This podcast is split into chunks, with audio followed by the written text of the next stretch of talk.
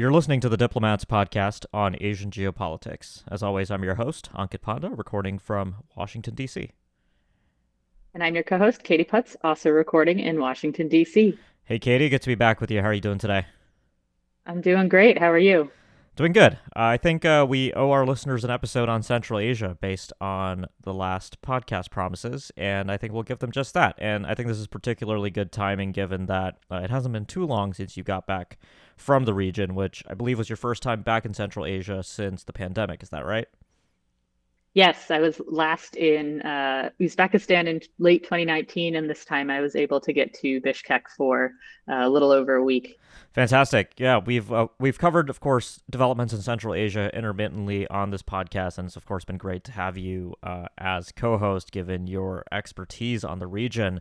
I think there's a few things we can uh, kind of touch base on today. Uh, firstly, I think beginning with the latest news that the United States has sanctioned several uh, firms uh, in Kyrgyzstan for uh, c- conducting prohibited business with Russia, which I think takes us back to the broader themes concerning Central Asia's continuing economic ties and reliance in many ways on the Russian economy, uh, and how uh, countries in this part of the world have been navigating the challenges that have come uh, with Russia's invasion of Ukraine.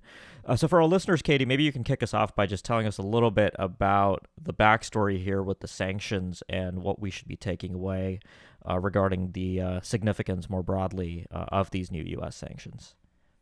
Yeah, sure. So, you know, the, the issue of sanctions evasion has been uh, a big topic in Central Asia since the war in Ukraine started. Uh, there are few regions that have economies that are intertwined with Russia's as Central Asia, uh, or or people who understand how the Russian businesses work and Russians understand how business works in Central Asia. So it's pretty easy run around sanctions. earlier this summer, uh, RFERL reported, uh, had an investigative report on a group of Kyrgyz and Kazakh companies that were uh, exporting sanctioned dual use technology to Russia. Essentially, a firm would be established in Bishkek or Almaty and would work with a Russian importer based in a major defense industry hub to uh, import mostly electronic equipment, so micro microchips, telecommunications equipment, other electronic uh, that were imported into Russia, um, often uh, directly from a Western country, but the money would go through Bishkek and the goods would go to Russia. Uh, and these are the kinds of things that the Ukrainian military recovers from Russian missiles and tanks uh, on the battlefields in Ukraine. Now, what happened this week was that earlier in the week, the Washington Post reported that additional sanctions targeting Kyrgyz companies were probably coming. And then on July 20th, sanctions were announced uh, a new batch of sanctions were announced by the Treasury Department, and six of the Kyrgyz companies that were sanctioned uh, earlier this week or yesterday, uh, as we're recording, they were companies that were directly named in the RFERL investigation. Uh, what was interesting to me was that between the Washington Post story, which came out on July 18th, and the new sanctions on July 20th, Kyrgyz authorities came out with pretty direct comments acknowledging that private Kyrgyz companies might be involved in this business uh, and sort of pledging to investigate and put a stop to it. Mm-hmm. Uh, and then the sanctions were announced. So I thought that was an interesting like preemption of what they knew was coming, which is also different. Often the sort of first step is denial, denial, denial. The, the Kyrgyz authorities actually went the other direction, which I thought was was curious. Uh, but the the sort of short end of this is that there are companies in Central Asia that saw business opportunity uh, skirting sanctions. Uh, and the, the question is now is how hard is the US and the EU going to push on these countries uh, to shut down the, these businesses, which are often not they're not state businesses necessarily. They're private companies. What are these governments going to do to actually put a stop to that trade? Do they want to put a stop to that trade? There's a lot of questions here. Right. So i mean the the broader issue here is that these companies think that they can effectively get away with this uh, in in the current environment and they don't see uh, any reason for really complying with us sanctions until the us begins enforcement in this way. Is that broadly right yeah, I mean, I mean, these, these are these are companies and businesses, um, some of which were founded like directly after the invasion.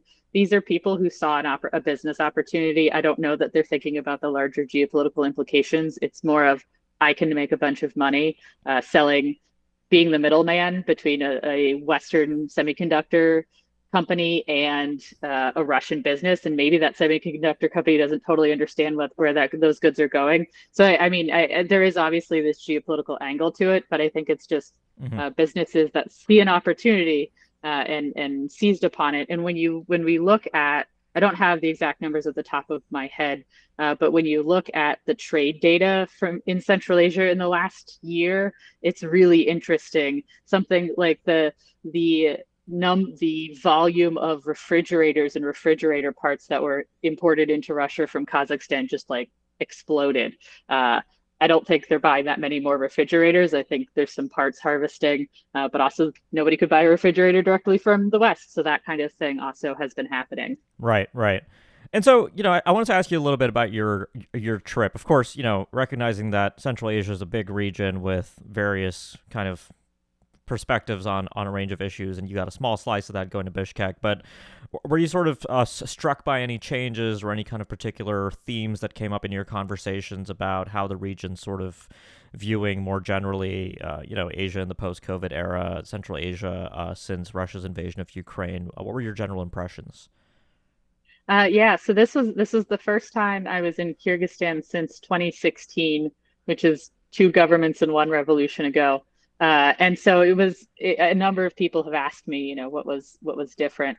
The city itself feels a lot the same. Uh, for those who have never been to Bishkek, Bishkek, Bishkek is a a fun little city. In the way that Washington is short, Bishkek is kind of short, but it also is very bustling. There's a lot going on, uh, and and that has remained true. I think one of the maybe differences that I, I, noted and the reason that I was there was to speak at a conference on uh, China and Central Asia. There's a lot more discussion of China than I think there was six years ago. Uh, and so that is a, an interesting angle. And there's a lot of discussion about China, Russia, the West, who's paying attention to Central Asia and who Central Asia can rely on uh, for what. Uh, and so th- those are sort of the, the major changes, I would say, is there's more discussion about China, Chinese influence. Uh, I, I, don't know if I would say there's more evidence of it. There were Chinese companies uh, there when I was uh, there back in 2016, building roads and that kind of thing. But I think there's a lot more discussion uh, about China. Mm-hmm. And uh, you know, on on China more broadly, um, what are I mean, what do you think people get wrong about Central Asia and China? It's probably maybe the right way to ask that because I know previously on the podcast we've talked a bit about how sometimes Americans, especially, kind of overinterpret the geopolitical dynamics that are at play in Central mm-hmm. Asia when it comes to China. What's your um, what's your impression on that? Yeah, that that's definitely becoming my hobby horse. Um, yeah. Because I will here in Washington, I will often when someone in, in a sort of more general uh, geopolitical or national security focused group will find out I, I do Central Asia stuff, they'll ask me about whether Russia and China are going to get into it in Central Asia. And I think that that is like at least 85% wishful thinking on the part of the, the usually the American that says it. Uh, because when you look at how China and Russia both act in Central Asia and act around each other in Central Asia, we don't see a antagonistic competition uh, yet. I mean, many things remain possible in the grand uh, universe of options, but they really work in tandem. I think there's a lot of similarities with how Russia and China approach the world. Uh, and those similarities also line up with the largely autocratic governments of Central Asia, where there's maybe tension and differences is in the publics, which don't have as much control about what their governments do or how their governments behave. But when you talk to Central Asians, there's a lot of Central Asians who are not happy about Russia. Uh, they still might have a cousin who's gone to Russia to work because uh, that's sort of an economic necessity. But there's a lot of Central Asians who are who are, you know, having uh, well, one of the the iterations of this is there's been a, a much larger uh, discussion about decolonialism and sort of decolonizing how Central Asians think about the Soviet period and about their own histories within that larger arc. And you have those conversations now, not just in academic circles, but people will talk about it in bars um, and at parties. So it's sort of that that is in the air. Interesting. Um, and and yeah, and when it when it comes to the China dynamic, there is pretty pretty good data and research at this point on on the fact that while while Central Asian citizens sort of recognize the economic uh, benefits of doing business with with China and the the sort of necessities in the geopolitics of doing business with China. There's not a lot of um, interest in Chinese culture or in, in importing outside governments this is there isn't a lot of interest in importing sort of chinese style government for example so the they I, when i look at the region the largest sort of friction point i see between russia china and the central asian uh, landmass is is that tension between what Central Asian governments want to do and then what Central Asian people want to do. And I think that's where the the most sort of potential for crisis really crops up. And, and we have seen this already sort of play out in places like Kazakhstan and Kyrgyzstan that have had either large protests or revolutions in the Kyrgyz um, status. Those things aren't necessarily about Russia or China, but I think that that feeds into some of the domestic difficulties uh, within the region and will continue to do so.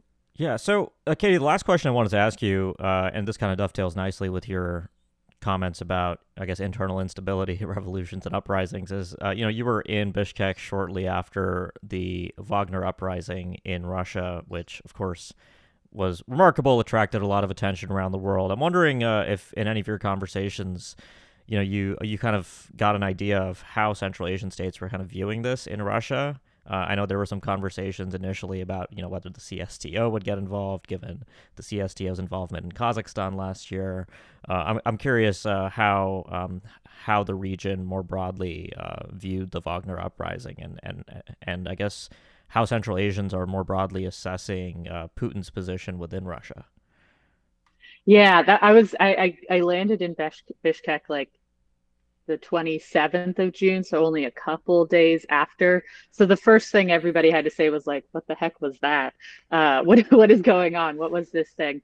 Um, but I think when you look at who Putin called after the the the uprising or the rebellion or whatever we're going to call it in in the history books, uh, he called uh, the Uzbek president, I believe, and he also spoke to the Kazakh president and and sort of both of those readouts were really, really short and very brief. Um, and sort of recognized this as an internal matter in Russia. And the reason that language really matters is because the CSTO does not get involved in the internal matters of its member states. That is a like uh, tagline it has used every time that there has been some kind of issue in Central Asia that it doesn't want to get involved in. They say that's an internal matter. It's not really, you know, you can't really invoke. I think it's Article 5 in the CSTO. You can't really invoke that because this is for external threats. Um, where that was different is in Kazakhstan in January 2022. Uh, Tokayev very publicly said that these were this is a, a you know, foreign force. At one point, he claimed 20,000 bandits and terrorists had invaded the country, uh, and and the CSTO used that language as a, a response to a terrorist incident in, that had foreign involvement. None of that was actually true, but that was the the the language that was used. And so the fact that when talking about this incident in Russia, that it was referred to by both of these governments, Uzbekistan is not in the CSTO, but Kazakhstan is, uh, as an internal issue. Uh, and sort of they were, they they stated their support for Putin, um, but they framed but Tokayev, the Kazakh president, framed this as an internal issue, and so it essentially precluded any consideration right. by the CSTO. Um, and that's really interesting because back when Tokayev called on assistance from the CSTO, there was a lot of sort of uh, hand wringing that this was essentially selling Kazakhstan out to the Russians. That the next time the Russians needed backup, um, Kazakhstan would be obligated to come back with it. But I, I think uh, Tokayev knows that he doesn't have to send troops to support Russian because what is Putin going to do about it right now? Um, nothing. Right, uh, right. And so I, I, I, thought I thought that was really interesting um, I think often when people who don't cover Central Asia a lot talk about Central Asia, they think of it as really like a blank chessboard in which these other players are playing on. But the Central Asian countries all have sort of, they do have autonomy. They do make their own decisions. Uh, they have constraints in those decisions, but I think it's pretty clear that they're interested in playing all all sides as best possible and getting what it is that they they want, uh, certainly from the government's perspective. And so I, I, think I think if that rebellion had gone on longer, we might have mo- more to say about it. But it, it was it was a very interesting um, moment. I think there is probably concern in Central Asian capitals about Putin's longevity and what comes after and what that looks like, yeah. uh, because they've they've all had a lot of support from Putin over the years. Uh, also, a lot of judgment, but a lot of support. So, um, who or what takes over could be worse for them. Uh, but we shall see. Absolutely. No, I think I think that's a really really interesting summary of uh, Central Asian perspective. Certainly not something that uh, I was aware of, so learned a lot uh, there. Uh, mm-hmm. Katie, thanks as always for sharing your insights on Central Asia. I'm sure we'll be back sooner rather than later to revisit the region, uh, but always always fun joining you.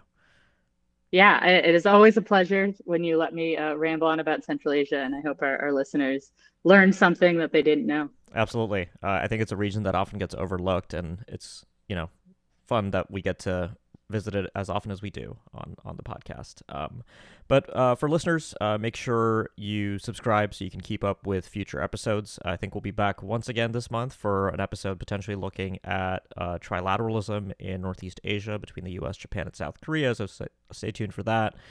Uh, and if you've been a subscriber for a while but you haven't yet left us a review, please do that. Uh, you can do that anywhere you get your podcast, and we really do appreciate that. Uh, in the meantime, we'll be back soon with more. Thanks a lot for listening.